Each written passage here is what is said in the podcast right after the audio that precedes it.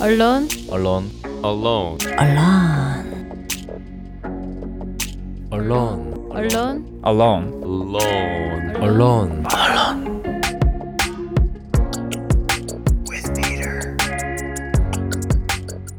Welcome to Alone with Peter. I'm your host. And on this podcast, you're going to hear interviews with entrepreneurs, artists, digital nomads, and people seeking personal growth.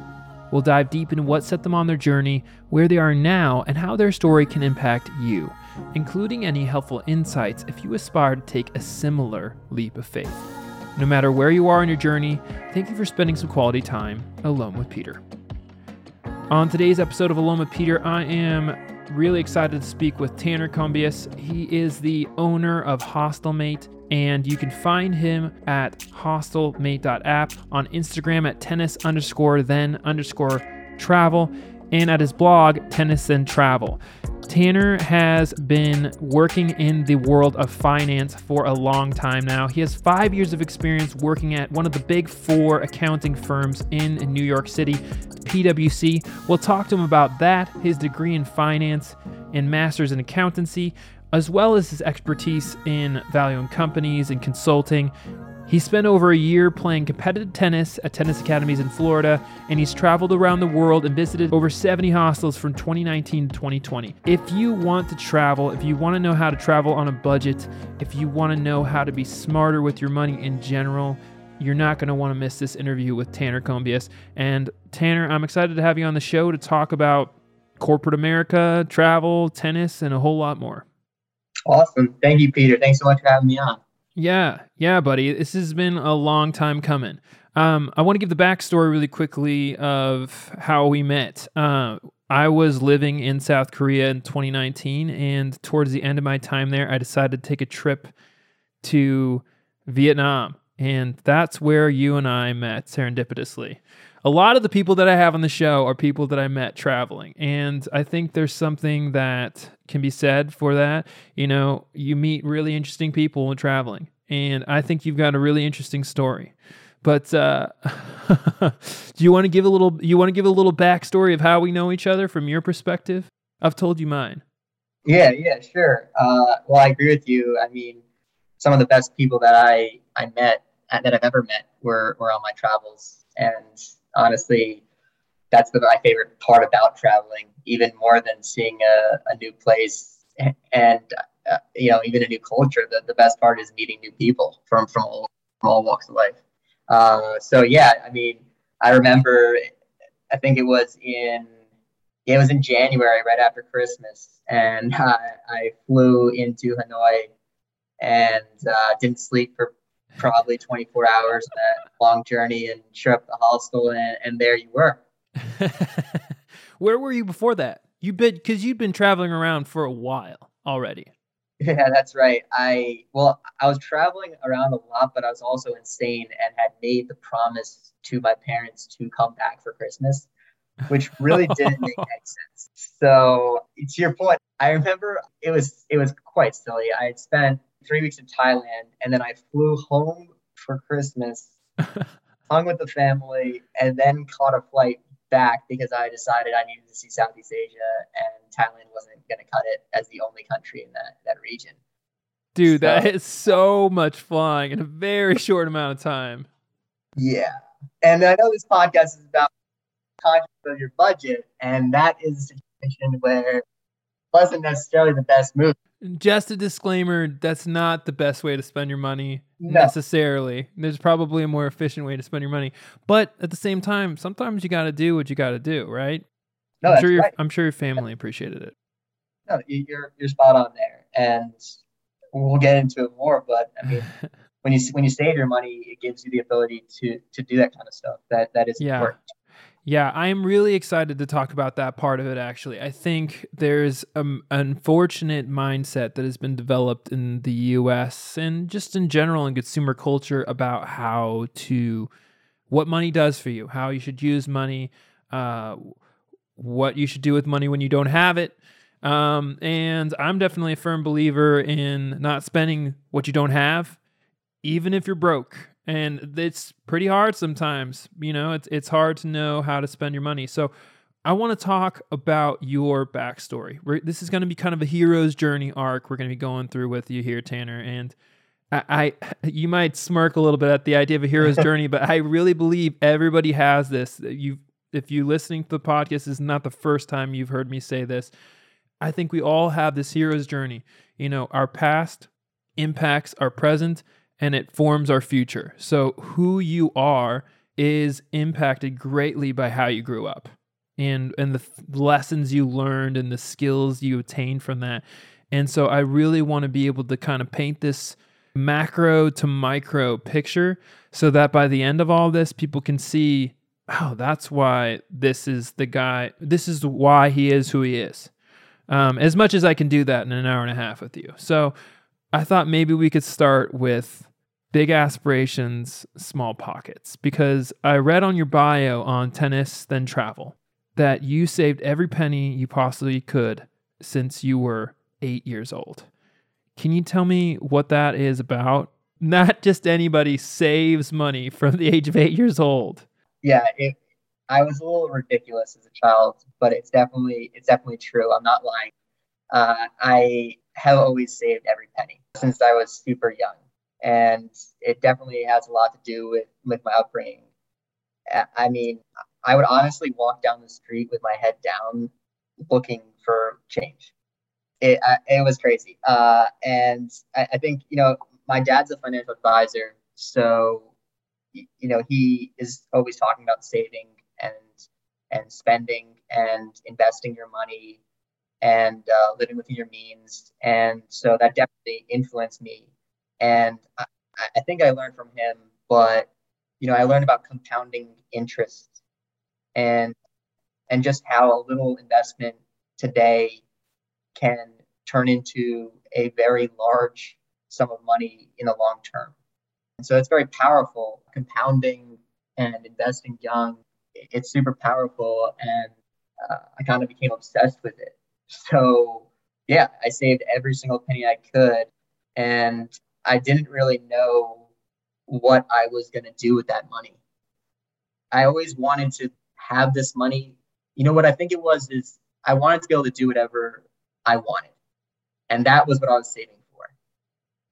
Literally at the age of uh, eight years old. Eight years old, you were wanting to save money for so you could so you could have the freedom to do what you wanted to do. That's not the typical mindset of an eight year old. Uh, do you think a lot of that has to do with just watching your dad and how he dealt with his money? Like, how did your family talk about money growing up? Yeah, I, I think I think that it does have to do with where we come from. I mean, my dad, he started his own small company and definitely took a risk. And, you know, we we had money growing up. Like he did well, but in the beginning, when he just started, we definitely were especially frugal. And even today, after he's been very successful, you know, he's still he's still frugal, and that definitely rubbed off on me. I, I think positively, but also, yeah, I guess we didn't talk about money that much, but definitely never just gave us money. Like if we wanted to go buy something, he wouldn't just like hand us money. That that was not happening. Uh, that was out of the question. Uh, we were given a small allowance. I, remember it was based on what grade you were in school, and in order to earn that allowance, which could easily be deducted or rescinded to, if you didn't complete your chores or didn't behave properly. I remember got the deductions for like not putting your napkin on your lap. It was like, oh, yep, there's a deduction, and that, and they knew that that cut me to my core. Like, I was, I was, I wanted every penny. So that experience of the deductions and and pushbacks and stuff, what did that, what does that, what did that teach you as a kid? Did you ever think about that now? What was the real lesson that was coming across to you? I don't know. Uh, I don't know what the real lesson was. I guess it was smart on my dad's part because he knew how important money was to me. and he also knew no, but it's true. Like when you're trying to get someone to be, to act a certain way or behave properly, like figure out what makes them tick, right? And uh, but I think that it had more consequences than he even expected. Like the, the point was, you know, teach us like to earn our money, to work hard and earn money for the work you get you, you you've done, not to just get handed money, but also like you know, he was trying to get us to behave in a gentleman, you know, behave properly, well mannered. But um, yeah, I think I think it was smart. It definitely it definitely taught me to uh, value hard work and uh, earning your money. yeah, well, it's also I just it just makes me laugh. It's because I because you're not a Scrooge McDuck, but you are very frugal with your money. So it's funny for me to hear you talk about that part of it. It it, it also makes me wonder if you know that experience of your dad saying, "Oh, well, you didn't do that right. Here's the consequence." You know, that's a very real world thing that people need to learn, and I just wonder how much that impacts impacted you. That idea that like whatever you choose to do, it's going to change. Well, how much money you can make, but also like there will be repercussions or or benefits from doing this. I just wonder, like eight year old, ten year old uh, Tanner. Clearly, you had a very strong impact from something there that you would be trying to save money and build compound interest at 10 years old with the Quicken Loans account? It's hard to put my finger on exactly what the trigger was, right? Because you know, I, I, had I had a brother and a sister, and I think that they appreciate and understand the value of a dollar and hard work, but they don't. They're not kind of as freakish about it as as I am. Uh, like I had a, a Quicken account. You know, I was my dad. I think I was eight years old, and my dad set me up on Quicken, and you know, Quicken's different. It, today we have apps and stuff where you can just put in everything you save, everything you spend. But back then, you this antiquated program where you would make journal entries, and I would write, "I found ten dollars on the ground," and there are hundreds of journal entries in my Quicken. So that was just kind of absurd, and I don't know if it was one thing or, yeah, I'm not sure what triggered it. Definitely, I think your point about the way that my dad did the allowance and the deductions and the consequences definitely impacted me. Starting his own business, starting with nothing, definitely him not just giving us money, not being able to buy what we want, all that impacted us. So I think that that drove it all. But I'm glad to hear you say. I know you mentioned there that I, I'm not. I don't give off that impression that I'm super stingy because I I tell myself that like I try. I don't want my friends to ever think that like you know if I go out to dinner with my friends, I never gonna want to be the guy. I want to be the first guy who pays around. I want to. I I never want them to even think of Tanner's being cheap ever. And then off to myself, I'm being ridiculous. You know, I'm walking 20 blocks instead of instead of like you know getting a cab or something or, or running running at five in the morning from a club home for an hour through London. You know. I'm kind of the same way, except for the thing is I don't have money either. So like, I, you have two siblings. I have seven. So you know, wow. I grew up in an environment where if I wanted something, I definitely had to get a job and had to go earn it. And so there was a certain level of that impacting me as well. If I want something, I need to earn it somehow because it's not going to be given to me. And then the other part I think was, um, just that like I wasn't very materialistic. I you know, I I didn't mind that I was getting hand-me-downs from my siblings. I was used to doing road trips instead of, you know, flying. I never went to Disneyland as a kid, you know, but those were not negative things to me. And that part of it has really stuck with me. And, and to your point, it really has a lot to do not just with your family, but also you as an individual. Because I'm not very materialistic, but I have a brother who's a sommelier and he makes a lot of money and he likes to eat he likes to dress well and drink really nice wine and stuff. And I don't not like that stuff, but I do not have access to that kind of stuff. It's not as important to me. Yeah. No, that's it. That's a good point. I think that it makes me wonder for you. I'd love to hear a little bit more about what your childhood was like because, you know, I'm getting this picture of an eight year old looking for money on the ground and you know, trying to get like compound interest, but I'm sure there was more to Tanner Combius at eight, you know, 10, 15 years old than just like putting a magnifying glass to the ground and looking for coins, right? Yeah. Like, what else was it like? Well, uh, so I kind of agree with you that I'm not materialistic either. And I like money. I like I like money a lot, but I I think it, the act of earning it always always meant way more to me than the money itself, which I don't know if that's weird or not, but I mean, I remember my my first paying job was I was 12 and I was working for a landscaper and he was paying me $2 an hour to dig holes and I didn't care. I was happy. I got that first check. It was $24 and I was pumped. I mean, so I don't know if that tells you more about me, but uh, 12 yeah, hours of hole digging. yeah, I was yeah, and now I was willing to do whatever it took to to earn money. Uh, and it wasn't to buy something fancy. It, it- it was to give me that freedom to do whatever I wanted, but it was more the the act of earning that got me excited.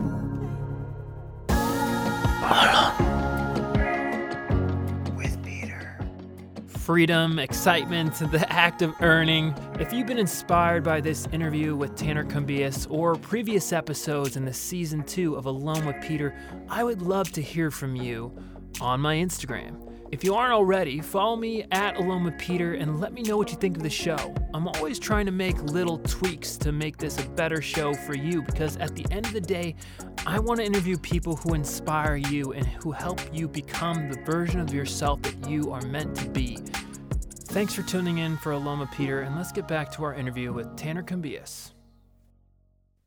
After high school, you went off to study accounting and finance Mhm. And you ended up ultimately finding a job with PwC, which is a pretty big deal, I would say. I know you told me uh, it doesn't really feel like it's that big of a deal, but after talking to other people, it sounds to me like if you get a job with one of the big four, you can get a job anywhere after that. It's like kind of sets you in a certain tier of people. So for someone who is not from accounting, why is that a big deal? And what is the big four? And what was it like working for PwC? There's a lot of questions in a row. Yeah, that was a lot. Um, so first, yeah, I guess the first thing you said where it is a big deal. Yeah, sometimes I downplay it because I went to a very good accounting school. So I went to Wake Forest and we had a very good reputation and the big four sought us out. Uh, we had the highest passing rate on the CPA exam in the country. That's the, you know, the certified uh, public accountant. To me, you know, in college, the big four wasn't a, that big of a deal, but it is a big deal and it does set you up. You're right. So the big four, it's the four largest accounting firms in the world, and they are much larger than any of the smaller firms below them, all any of the regional firms. They're huge. They're massive. They're in every city, and they operate in many different sectors, uh, provide many different services, and it does set you up in that it gives you a good background. It, it's it's a very professional environment. You're always working on teams. You learn about companies from the bottom up often. So often you're digging into a company and you're really trying to understand what makes it tick, how they earn their money, how they spend their money. You really, really get to learn about companies. And so after working, uh, you know, I'll talk to a lot of people, and a lot of them did start at one of the big four firms. Uh, which, just to list them, it's it's PwC or Price Waterhouse, EY, which is Ernst and Young, uh, KPMG, and Deloitte. So those are the big four, and the other ones are those the regional firms are great too. It's just these are just significantly larger and have that reputation. At Wake Forest, to use a metaphor, did you feel like a big fish in a small pond? Did you feel like a small fish in a big pond? What was that environment like? Because he told me a little bit about it. Almost felt Ivy League in that the big four are coming to you and wining you and dining you. So, what was that like for you going to school in that environment and competing against other people in that environment for a lucrative job as, you know, a 22 year old? Yeah, it was different. It was intense and competitive.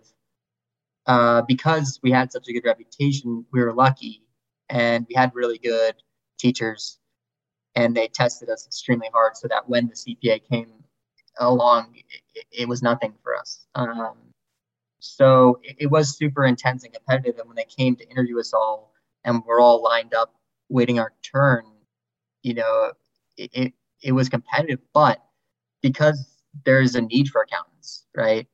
and because we had that reputation, it was nice because you knew that the guy next to you could get a very good job, and that doesn't mean that doesn't preclude you from also getting a, a good job. Um, I specifically was trying to. I always try to make things more complicated than they need to be.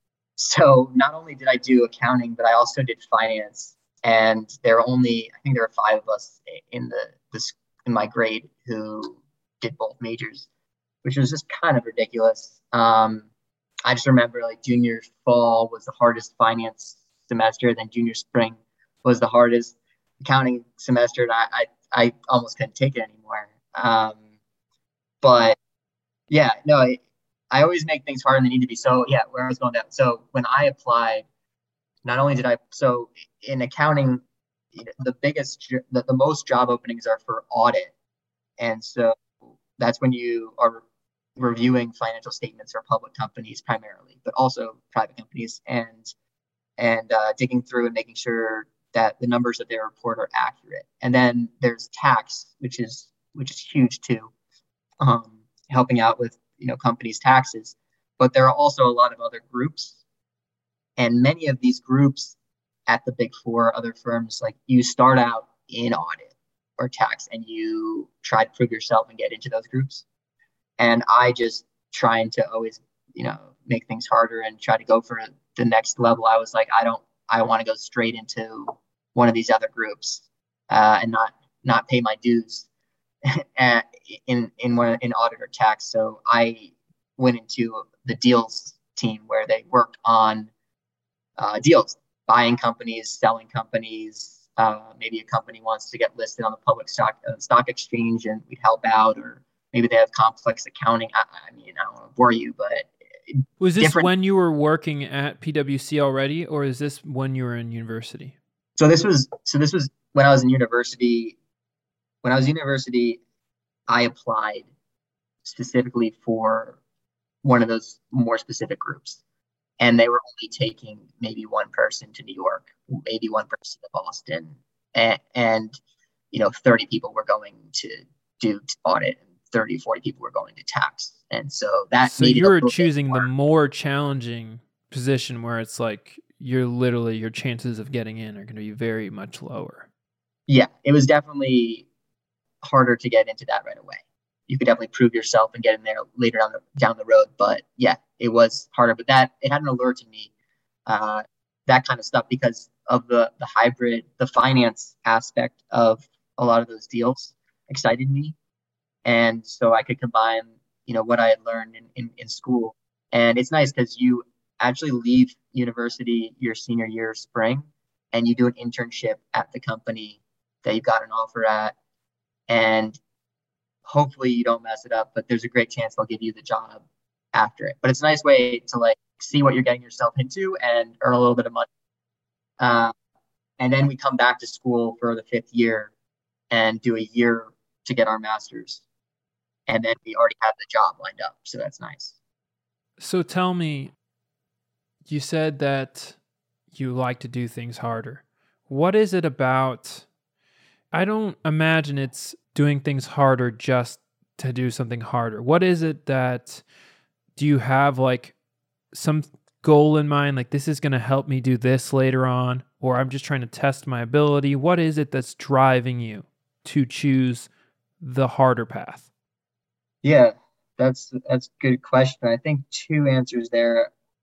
I think that I'm always trying to prove prove it to myself that I can accomplish something, even if it's very difficult.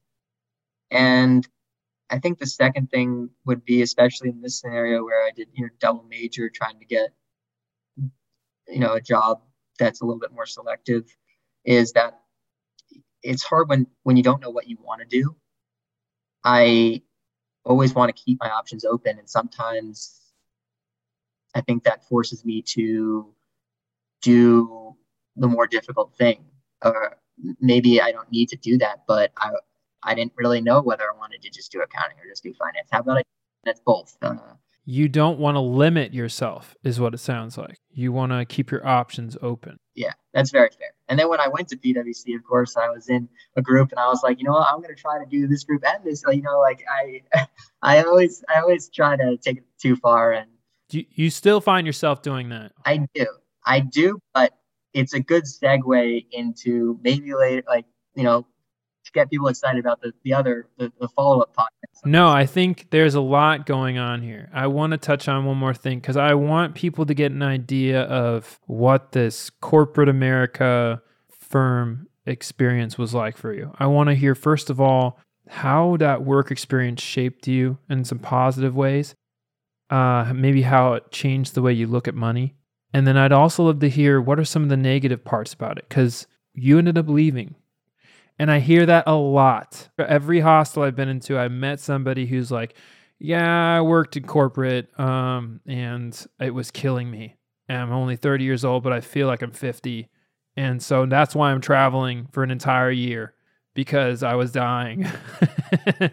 I've heard that story from three, four, at least four different people, if not more. So not I, I don't know how much of that you feel that way about working in corporate America, but I get this feeling that it's a rat race. There's always a lot of competition. You're always trying to prove yourself. And for someone like you, who is very focused and clearly trying to choose the harder path, I sounds like it probably had a very formative nature for you, but also I'd love to hear the the positives and the negatives, I guess. Yeah. So to start off, disclaimer, like I working at Price Waterhouse in New York was a, a good experience. And I am glad that I have that under my belt. Uh, I the, the connections I made there are fantastic, and I still maintain relationships with a lot of people that I worked with. Um, I'm lucky they, they ask me to come back sometimes, and that's that's it feels good to to get that to get that question sometimes. Um, but yeah, I mean, living in that world, it is a rat race. And but there's something about that I love. There's something about going to New York and waking up in the morning and taking the subway and everyone's just had their head down, they're power walking with their briefcases, and like you look around and you're like, yeah, I'm in it. Like I'm a part of this. Uh, so I don't know. I, I kind of thrive. I was kind of pumped about that. Uh, like I was absurd. Like to your point, like I didn't know how to shut off. So I would go to the office and I lived at the office, like, I, and I didn't mind it. Like, I would, I'd be the last be there shutting the lights off. Like, it was stupid. Um, I brought cereal and I had it like in the pantry. I would like make my own cereal in the morning. Everyone's like, "What are you doing? Like, it's your kitchen." I used the little like the little creamer, you know, those little creamer, little creamer packets for your cereal. I just ate the little ones for my cereals. That's so unhealthy. I would use the cream. They milk one with the oh same. Oh my gosh. Oh, okay. Well, at least it's not the creamer creamer. No, no. no. but yeah, so I mean, I loved it, and I, I love that aspect. But to your point, it does it it does push you, and it is easy to get burned out, and and that's what happened. And I think that's what you heard from those other travelers you met. And it's it's tough when you're especially when you're working in client services. I don't know if you have, if they when you when you're working for all these other clients and whatever they need to get done is the most pressing thing in the world. And if it doesn't get done, everyone's gonna die. Like it's yeah, hard. That's a yeah. lot of stress, man. Yeah. And when you have yeah. and all like I remember there was a project where I had spent like all night. Sometimes a little, I'm a little slow. I like to take my time, and I had spent maybe more time than than it was needed, but stayed all night working on something. I finished it, sent it out. I don't know, it's two thirty, three in the morning. I come home. I wake up, I'm exhausted, and I remember my partner calling me, and I was in the shower, and I remember having my hand outside the shower, and I'm trying to talk to my partner on the phone. And I'm like, this is this is great. It's like eight thirty, so I only slept like four. I don't know, four uh, hours. Yeah. And uh, so there's part of that that I loved, and I learned so much about being a professional, working with on a team, and then growing. And it's a very good culture to to to grow and they give you more and more responsibility. So I loved having a team under me. So my last year as a man, when I became a manager, I I loved that. Like I loved having a team, and I thought that I I brought something to the table by bringing like some I, I everyone has weaknesses. I think one of my strengths is bringing out the best in in teams. And that being said, I was tough. Like if if they assigned someone to me and they really didn't care enough, I would not be afraid to be like, ah, this person's out. I was a little brutal, but like once you're on my team, uh, you know, you were in, and uh, I supported them. So yeah, so I think think you know it was twofold. There there were positives and negatives to answer your question, and I think it, it got to the point where I always wanted to be the best at what I did, and I enjoyed doing. I specifically worked in valuation most of my time, and so what I did was I valued anything. Like you could literally say, Tanner, you could say, can you value this guitar behind me? But you could say, can you value Alone with Peter the podcast? Like I could value literally anything. I'm kind of scared to know because I think it's going to be very little. Um, if you try to value this podcast right now, right now, maybe maybe in like three four months, I'll ask you to do that. it's all about the future cash flows, Peter. So I think there's a lot of future potential for Alone Peter. So I. I'm gonna be. You're uh, investing your time. There, you, yeah. you're giving me that at least, and that's not yeah. nothing. No, it's it's a great podcast. So uh, I appreciate you, man. I appreciate that. I appreciate uh, that. Yeah, so I, I, I worked in valuation mostly. Uh, did some other worked in other groups, diligence, operations, strategy, complex accounting advisory. I don't know, but um, yeah. So I did valuation, and I always wanted to do the best at what I did. And obviously, I, I wasn't the best as as as, as in there for five years only, but at my level, I tried to perform at the highest I could, and it got to the point where I didn't know if I wanted to become a partner and spend 30, 40 years being the best at that.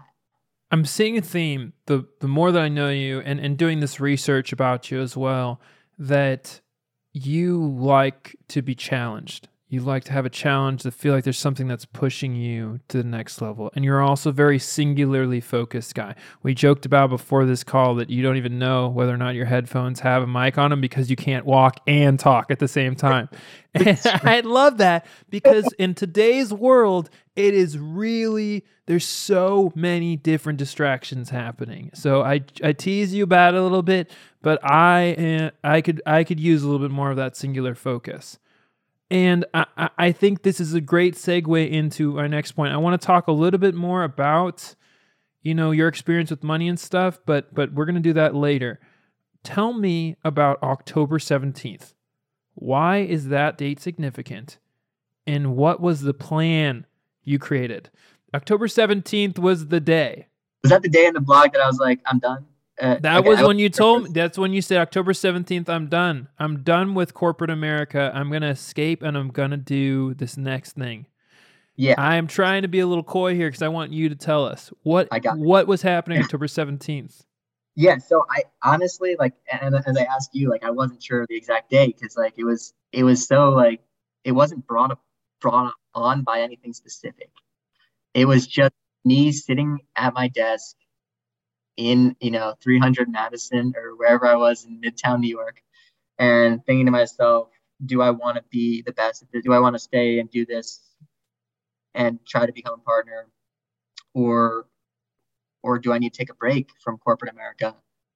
And and that was the day that I was like, no, I'm out. Like I'm young ish. I was I was 28 and I, I thought to myself, you know, it's I'm in my I'm in my prime here. Like let's let's quit. And I remember I told it was funny because I told everyone I was quitting and I gave like super advanced warning. I was like, I'm gonna quit in a few months because I was gonna get uh, my bonus and I had to wait for it. And I, and they were like, oh, good one, Tanner. Like, good joke. Like, we see you staying here for the long term. I was like, no, like I don't know how to explain this to you, but like I'm leaving.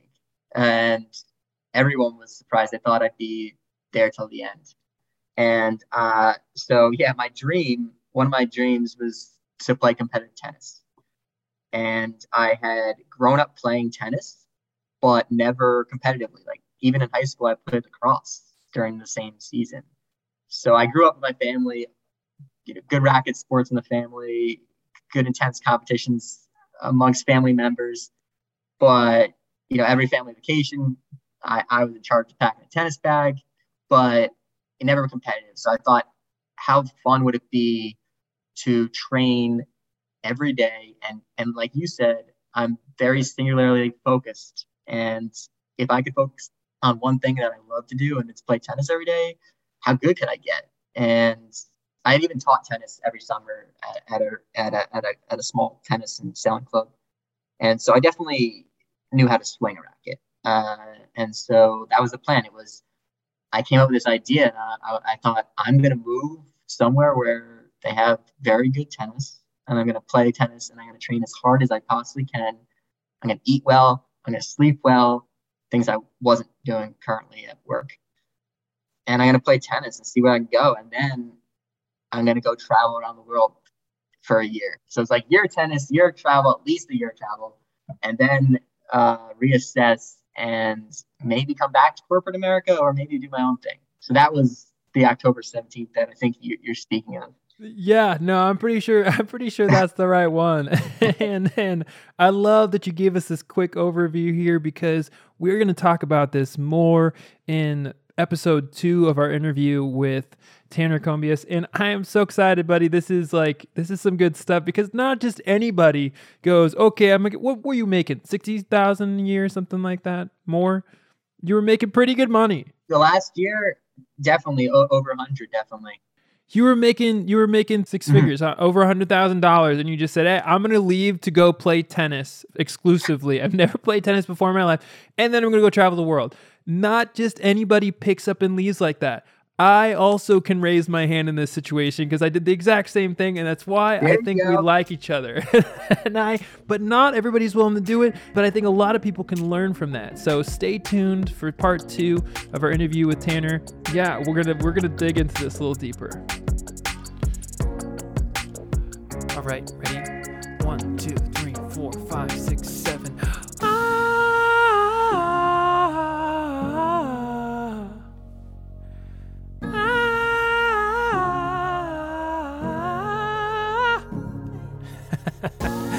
Thank you for tuning in for part one of our interview with Tanner Combias.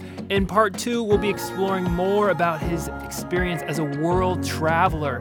In the two years he was traveling after his tennis experience, he was able to go to 16 different countries. And that was just in the two years. Overall, he's been to over 40 different countries now. It's really impressive, especially considering the way he's been able to fund his adventures. So, if you want to hear more about where Tanner has been and how he decided to go there and budget for these sorts of things, we're going to illustrate what a typical day looks like for him. You know, is he just the king of pinch of pennies or what?